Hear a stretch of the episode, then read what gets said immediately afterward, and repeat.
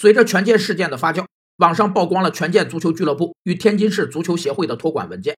文件显示，权健将更名为天海足球俱乐部，托管期为一年。托管是指受托人接受委托人的委托，按照预先规定的合同，对托管对象进行经营管理的行为。托管有两种主要形式，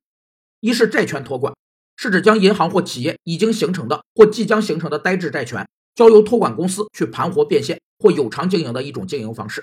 另一种是企业托管，是指主要以企业产权及其经营权为对象的托管，以有效实现资产的增值保值。对陷入经营困境或发生产权关系重大变动的企业，委托专门的托管机构经营管理。债权托管的目的是加强债权催收，以改善债权人的资产结构，提高债权人的经营能力；